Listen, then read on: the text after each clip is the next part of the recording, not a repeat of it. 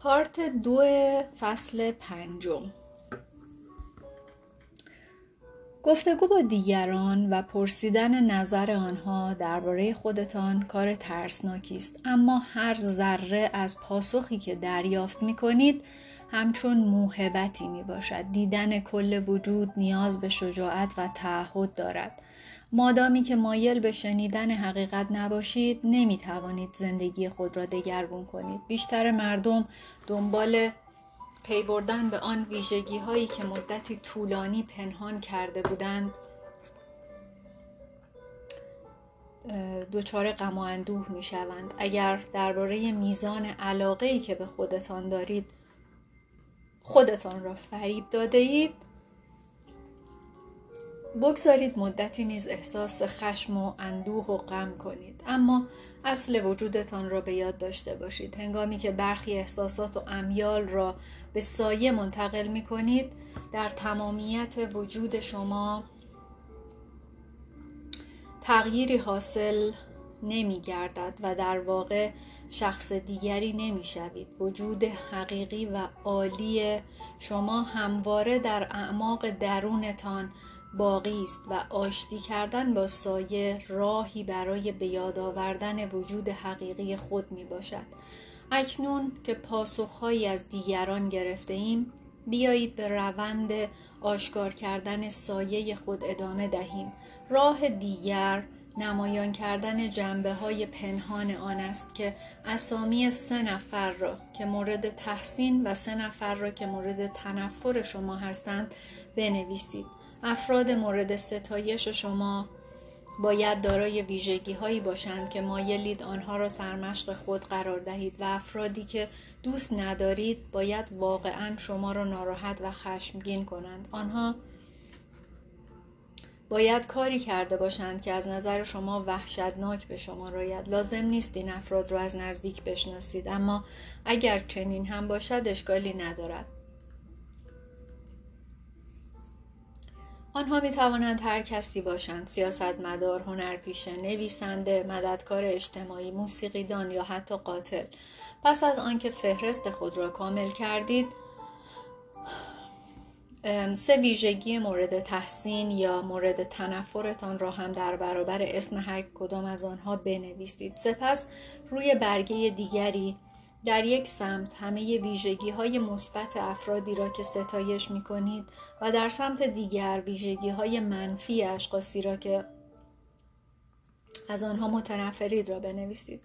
فهرست من به این شکل بود. مارتین لوتر کینگ جونیور، روشن‌بین، شجاع، محترم. ژاکلین اوناسیس، خوش‌لباس، موفق، رهبر. آریل فورد، خواهرم، معنوی، خلاق، قوی، چارلز منسون متجاوز ترسناک نفرت انگیز هیتلر قاتل متعصب اهریمنی. هاریت اسپیگل آموزگار سالها پیشم خودپسند عقل کل عصبانی. حالا نکات مثبت یعنی همه نکات مثبت این آدم ها رو روی طرف برگه بنویسید و نکات منفی همه این آدم ها رو روی طرف برگه. این فهرست منبع خوبی برای پیدا کردن جنبه هایی از خودمان است که ترد کرده ایم. به دقت یکایک ویژگی هایی را که نوشته اید را بررسی کنید. من مایلم در ابتدا به فهرست نکات منفی بپردازم. شاید در آغاز برایتان مشکل باشد که تصور کنید در شما همان ویژگی هایی وجود دارد که برای نمونه در هیتلر یافت می شود.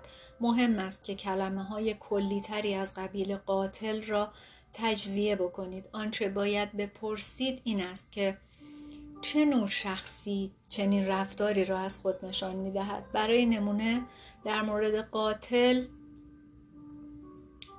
می توان گفت کسی که خودخواه است خشمگین است برای زندگی آدم های دیگه ارزش قائل نیست و اگر جمله نظیر برای زندگی انسان ها ارزش قائل نیست به فکرتان رسید آنگاه از خودتان بپرسید چگونه فردی برای زندگی انسان ها ارزش قائل نیست. شاید پاسخی در این ردیف به فکرتان برسد. یا آدم بیمار دیوانه خودشیفته. و نکته مهم در این روند آن است که عبارت را به اندازه خورد و تجزیه بکنید. تا به واژه یا ویژگی که مورد تنفرتونه برسید. ویژگی هایی که احساس شما رو برمیانگیزانند. اونها رو پیدا بکنید و ببینید که کدوم یکی از این ویژگی ها با شما اتصالی می‌کنه. یعنی با شنیدنش عصبی میشید. یا نمی‌تونید تحمل کنید. استیون مشاور بازرگانی موفقی در یکی از سمینارهای من شرکت کرده بود. هشت سال بود که مراقبه می‌کرد و واقعا دلش می‌خواست که زندگیش رو متحول و دگرگون بکنه.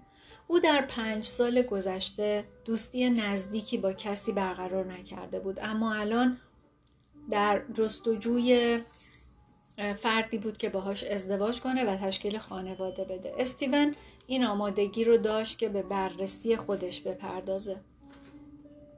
تا ببینه که چرا در عشق ناموفق بوده. او تا روز دوم سمینار به بسیاری از جنبه های خودش پی برد اما هنوز چیزی او را آزار می‌داد. او در یکی از تنفس ها به من گفت که نمی‌تواند افراد شرکت کننده در سمینار را تحمل کند. از او پرسیدم که از چه چیز آن مرد انقدر بدش میآید. لحظه ای فکر کرد و در گوشم گفت او به نظرم بی ارزه و ترسوست و من از آدم های بی ارزه و ترسو بیزارم. چیزی نگفتم و منتظر ماندم تا استیون آمادگی سخن گفتن پیدا کند. چشمانش برقی زد و گویا نکته ای را به یاد آورد. سپس این داستان رو برای من تعریف کرد. وقتی که او پنج ساله بود روزی همراه خانوادهش به شهر بازی رفتند. پدرش از او خواست تا سوار اسب شود. استیون قبلا از نزدیک اسب را ندیده بود. یعنی هیچ اسبی را ندیده بود و به شدت از این حیوان بزرگ می ترسید. اما هنگامی که به پدرش گفت که از اسب ترسیده و نمی‌خواهد سوار آن شود پدرش او را سرزنش کرد و گفت عجب مردی داریم. تو چقدر بی ارزه و ترسویی. تو که آبروی ما رو بردی بابا. استیون تنبیه شد و از آن روز تصمیم گرفت که دیگر هیچگاه بیورزه و ترسو نباشد و همواره کاری کند که موجب غرور پدرش شود. وی در کاراته کمربند سیاه گرفت عضو تیم فوتبال دانشکده شد رفت وزنه برداری و فقط برای اینکه ثابت کنه که بیورزه نیست. اون تونست پدرش رو گول بزنه اما یاد گرفت که خودش رو هم فریب بده و آن ماجرای دردناک ترسیدن از اسب رو فراموش کرد. از استیون خواستم که ببینه آیا هنوز در جایی از زندگیش بیورزه و ترسوه. مدتی فکر کرد و گفت که در رابطه با زنها بیورزه و ترسوه. او از زنها میترسید. میترسید با آنان صادقانه گفتگو کند و به همین دلیل هرگاه در رابطه ای با مشکل روبرو می‌شد آن ارتباط را سریع قطع می کرد. او تقریبا همه زنانی را که با آنها صمیمی شده بود ترک کرده بود و در آن هنگام حتی می ترسید که زن جذابی را به شام دعوت کند. از او خواستم فرصتی به خود بدهد تا کاملا خجالت و ناراحتیش را حس کند. هنگامی که از استیون پرسیدم نکته مثبت بیورزه بودن چیست او چنان به من نگاه کرد که گویی دیوانم این مرد نمی توانست بفهمد که چگونه چنین خصلت وحشتناکی که یک عمر در ترد آن تلاش کرده بود می تواند امتیازی هم در بر داشته باشد. اما در همین حین استیون زمانی را به یاد آورد که احتمالاً بیورزگی و ترس زندگیش را نجات داده بود. در دوران دانشکده چند نفر از دوستانش دور هم جمع شدند که مشروب بخورند. پس از یکی دو ساعت یکی از آنها پیشنهاد کرد که به کافه واقع در شهری نزدیک بروند و سه دوست دیگر استیون تصمیم به رفتن گرفتند. اما او از اینکه در حالت مستی رانندگی کند یا در اتومبیلی باشد که رانندهش مست است می ترسید و به همین دلیل به دوستانش گفت که کار مهمی دارد و او نمی‌تواند بیاید. او نمی‌خواست به آنها بگوید که میترسد و به این ترتیب ترسو و بی ارزه تلقی شود. دو ساعت بعد آن اتومبیل از جاده منحرف شد و یکی از دوستان صمیمی استیون کشته شد و اون ستای دیگه هم به سختی مجروح شدند. برای استیون یادآوری این خاطرات باور نکردنی بود. او, یک، او این رویداد هولناک رو در ذهن خودش دفن کرده بود. زمانی که اون تصادف اتفاق افتاد او فکر می‌کرد که چه شانسی آورده که با اونا نرفته. فقط همین. ازش پرسیدم که آیا زمانهای دیگری را نیز به یاد میآورد که بیورزه و ترسو بودن او را از خطر نجات داده باشد؟ استیون اکنون می‌دید که این ویژگی چگونه او را شخصی محتاط بار آورده و از دعوا کردن و احتمالا مشکلات دیگه حفظ کرده بود. با هم درباره رویدادهای بسیاری در گذشته گفتگو کردیم و سپس من از استیون پرسیدم حالا درباره بیورزگی و ترسو بودن چه حسی داری؟ چهرش درخشان شد. او این ویژگیش را پذیرفته بود. او می‌دید که این ویژگی بارها در زندگی برایش مفید بوده و اکنون می توانست به این خصلت افتخار کند. خجالت و درد او از بین رفت و دید که داشتن این دیدگاه جدید نیروی بیشتری به او بخشیده. نیچه می‌گوید ما در رویدادهای زندگی خود نقشی نداریم اما در اینکه چگونه آنها را تعبیر کنیم موثر هستیم. تعبیر ما واقعا می‌تواند التیام بخش ناراحتی های ما باشد. ابداع تعبیر عملی خلاقانه است. به محض آنکه استیون توانست جنبه بی ارزه و ترسوی خود را دوست بدارد و محترم شمارد توانست از فرافکنی این ویژگی به سایر مردان هم اجتناب کند و این توان را یافت که دیگر از رفتار ناشی از ترس و ضعف خود دلزده نشود و صرفا آن را تشخیص بدهد. بعد از مدت کوتاهی استیون با آن مردی که گمان می‌کرد ترسو و بیورزه است از نزدیک آشنا شد و او را کاملا متفاوت یافت. استیون حیرت کرده بود که آیا در این دو ساعت آن مرد این همه تغییر کرده بود یا خودش. او با پذیرفتن بیورزگی و ترسو بودن خود عینکی که از پشت آن افراد را می‌دید را تغییر داد. اکنون می توانست همه چیز را به روشنی ببیند. او نیاز به قوی و مردانه بودن را در خود رها کرد و توانست بپذیرد که حساس خجالتی و محتاط است. این نگرش موجب شد تا دل خود را بگشاید و بگذارد که دیگران به او نزدیک شوند. اولین گام در کار بر سایه پرده برداشتن است و این پرده برداشتن نیاز به صداقت فراوانی دارد و شخص باید مشتاق باشد تا آنچه را که پیشتر نمی‌توانست ببیند در خود مشاهده کند. شناخت شخصیت نهفته در تاریکی آغاز یک پارچه شدن و التیام یافتن است. به یاد داشته باشید که هر کدام از های منفی شما برایتان موهبتی است و بسیار ارزشمندتر از آن است که گمان کنید. فقط کافی است به این کار بپردازید تا در مدت کوتاهی به موهبت یک پارچه و کامل بودن شادمانی و آزادی دست یابید. تمرین در اینجا فهرستی از واجه های منفی را ملاحظه می کنید. چند دقیقه به خودتان فرصت دهید تا کلماتی را که برای شما دارای بار احساسی هستند را شناسایی کنید و با صدای بلند بگویید من این گونه هستم. اگر توانستید بدون هیچ ناراحتی این عبارت را بگویید به سراغ کلمه بعدی بروید. واجه هایی را که دوست ندارید یا نسبت به آنها واکنش نشان می دهید را یادداشت کنید. اگر شک دارید که واژه‌ای برای شما سنگین است یا نه برای دقیقه چشمانتان را ببندید و بر آن واژه تمرکز کنید و چند بار آن را با صدای بلند تکرار کنید از خود بپرسید اگر کسی که واقعا مورد احترامتان است شما را با این نام بخواند چه حالی می‌شوید اگر احساس خشم و ناراحتی کردید این واژه را یادداشت کنید و علاوه بر واژه های این فهرست در واژه های دیگری هم که نقش موثری در زندگیتان دارند یا موجب ناراحتی شما می شوند دقت کنید و آنها را بنویسید. من تما هستم. من دروغگو هستم. من متظاهر هستم. من بی شخصیت هستم من چندشاور هستم من حسود هستم من کینتوز هستم من سلطجو هستم.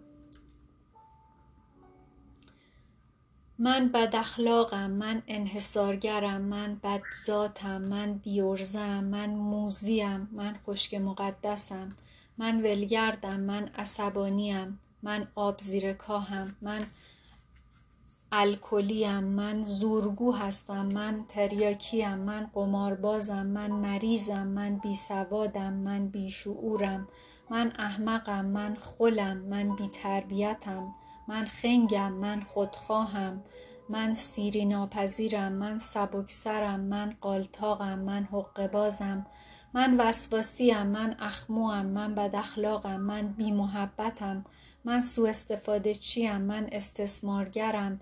من مظلومم. من ظالمم. من کلکم. من بی مروتم من از خود راضیم. من بی پدر و مادرم.